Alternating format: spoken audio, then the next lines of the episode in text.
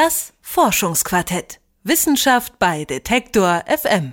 Für die meisten Laien ist die DNA oder ihre Abbildung eigentlich nur eine Kreuzung aus Korkenzieher und Strickleiter mit bunten Trittsprossen. Für Wissenschaftler hingegen ist es der Code des Lebens. Sie untersuchen daran zum Beispiel, wie bestimmte Krankheiten entstehen. Aber auch dieses Zusammenspiel wird eines Tages erforscht sein und deswegen beschäftigt sich die Epigenetik mit den Genfragen der Zukunft nämlich wie die DNA innerhalb der Zellen funktioniert. Denn dort werden offenbar ständig einzelne Gene ein- und ausgeschaltet. Fehler in diesem System können schwerwiegende Krankheiten auslösen. Forscher untersuchen daher die zugrunde liegenden Mechanismen und hoffen eines Tages selbst gezielt Gene eben ein- oder ausschalten zu können und dadurch Krebs- oder Autoimmunerkrankungen zu heilen. Und mein Kollege Mike Sattler hat sich das Ganze mal aus der Nähe angeschaut. Am Anfang jedes lebenden Menschen steht eine einzelne Zelle. Die ersten 24 Stunden dieses neuen Lebens teilt sie sich in zwei fast identische Zellen, dann in vier, dann in acht Zellen und so weiter. Und etwa an dieser Stelle beginnt bereits ein Prozess, der aus einem Zellhaufen schließlich einen funktionalen Organismus werden lässt. Die Zellen beginnen sich zu differenzieren, sich auf bestimmte Funktionen vorzubereiten. Später wird der ausgereifte menschliche Körper aus über 200 verschiedenen Zelltypen bestehen. Und doch trägt jede Zelle die gleiche DNA im Zellkern, erklärt Philipp Rosenstiel von der Christian-Albrechts-Universität zu Kiel. Eigentlich hat ja jede Zelle das gleiche Erbgut und trotzdem sieht ja keine Zelle und kein Zelltyp so aus wie der andere. Eine Blutzelle sieht anders aus als eine Nervenzelle oder eine Darmepithelzelle. Und das muss ganz, ganz fein gesteuert werden, dass dann eine Nervenzelle tatsächlich auch eine Nervenzelle bleibt. Für diese Steuerung stehen dem Körper verschiedene Mechanismen zur Verfügung, die jedoch alle eine ähnliche Wirkung zeigen. Bestimmte Abschnitte der DNA werden blockiert und können nicht mehr abgelesen werden. Die dort gespeicherte Information steht der Zelle also nicht mehr zur Verfügung und die übrig gebliebenen Abschnitte bilden das neue Programm der Zelle. Die Definition dieses Programms nennen Wissenschaftler das Epigenom. Die epigenetische Programmierung bestimmt aber nicht nur, zu welchem Typus eine Zelle gehört. Der Spielraum ist größer und zeigt sich auch in der Anpassung an Umwelteinflüsse. Epigenetik ist nicht nur Zelltyp, sondern auch eine Anpassung an Umweltbedingungen. Also wenn Sie sich anders ernähren oder wenn Sie langfristig andere Gewohnheiten pflegen und sich die Zellen an etwas anpassen müssen, denken Sie zum Beispiel an, an Muskelzellen, die reprogrammiert werden können, dann trägt sicherlich auch Epigenetik dazu bei, also diese langfristige Programmierung dazu bei. Die epigenetische Programmierung verändert eine Zelle dauerhaft. Teilt sich die Zelle, kann sie ihr Programm sogar an ihre Tochterzellen vererben. Und doch bleibt der ursprüngliche Code, die DNA, unverändert bestehen.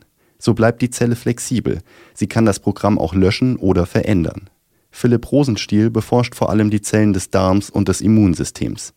Denn gerade die Zellen des Immunsystems sind ganz besonderen Veränderungsprozessen unterworfen. Da ist eben ein ganz grundlegendes Phänomen, dass wir alle mit diesen Zellen auf die Welt kommen und diese Zellen lebenslang tagtäglich lernen, uns zu verteidigen.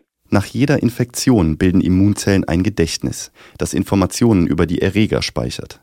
Wie dieses Gedächtnis funktioniert und sich die Gedächtniszellen des Immunsystems Krankheitserreger merken, das hat Rosenstiel jüngst mit seinen Kollegen untersucht. Und da konnten wir jetzt erstmals zeigen, wie eben diese unterschiedlichen epigenetischen Ebenen, dass die wie eine Art Konzert miteinander wirken, damit diese Zelle vorbereitet wird, das zweite Mal viel schneller zu reagieren. Die Wissenschaftler interessiert zum einen, wie dieses System überhaupt funktioniert, also welche Gene zusammenspielen und wo welches Verfahren der Blockade zum Einsatz kommt.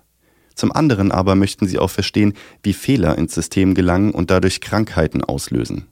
Denn Autoimmunerkrankungen und chronische Entzündungen sind im Prinzip falsche Erinnerungen der Zellen, falsche Interpretationen, gegen wen sich der Körper eigentlich wehren sollte.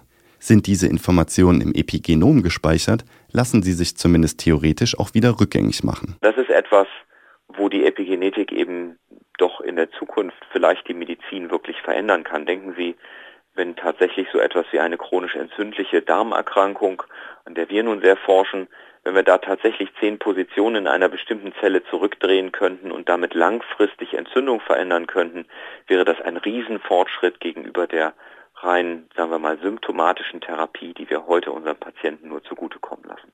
Tatsächlich gibt es bereits Ansätze, mit Hilfe von Medikamenten epigenetische Veränderungen zu beeinflussen. In der Krebstherapie wird das bereits erforscht und auch eingesetzt. Hier wird zum Beispiel über epigenetische Reprogrammierung die Fähigkeit von Zellen zur Teilung blockiert. So werden Tumore am Wachstum gehindert.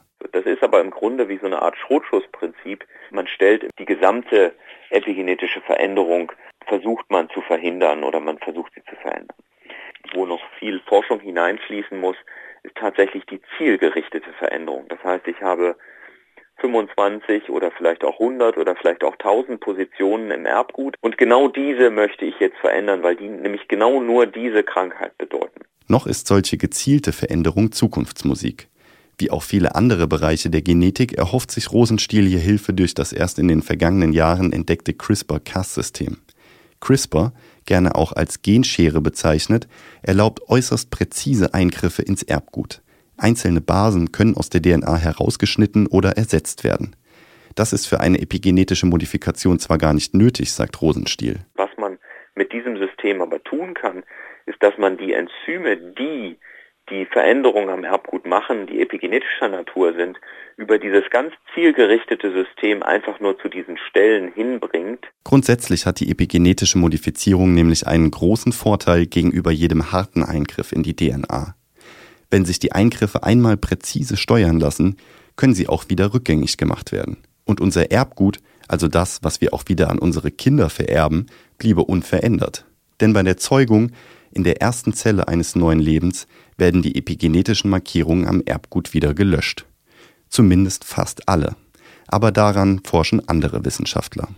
Das Epigenom der Zellen könnte in Zukunft ein Schlüssel sein, um viele schwerwiegende Krankheiten zu heilen.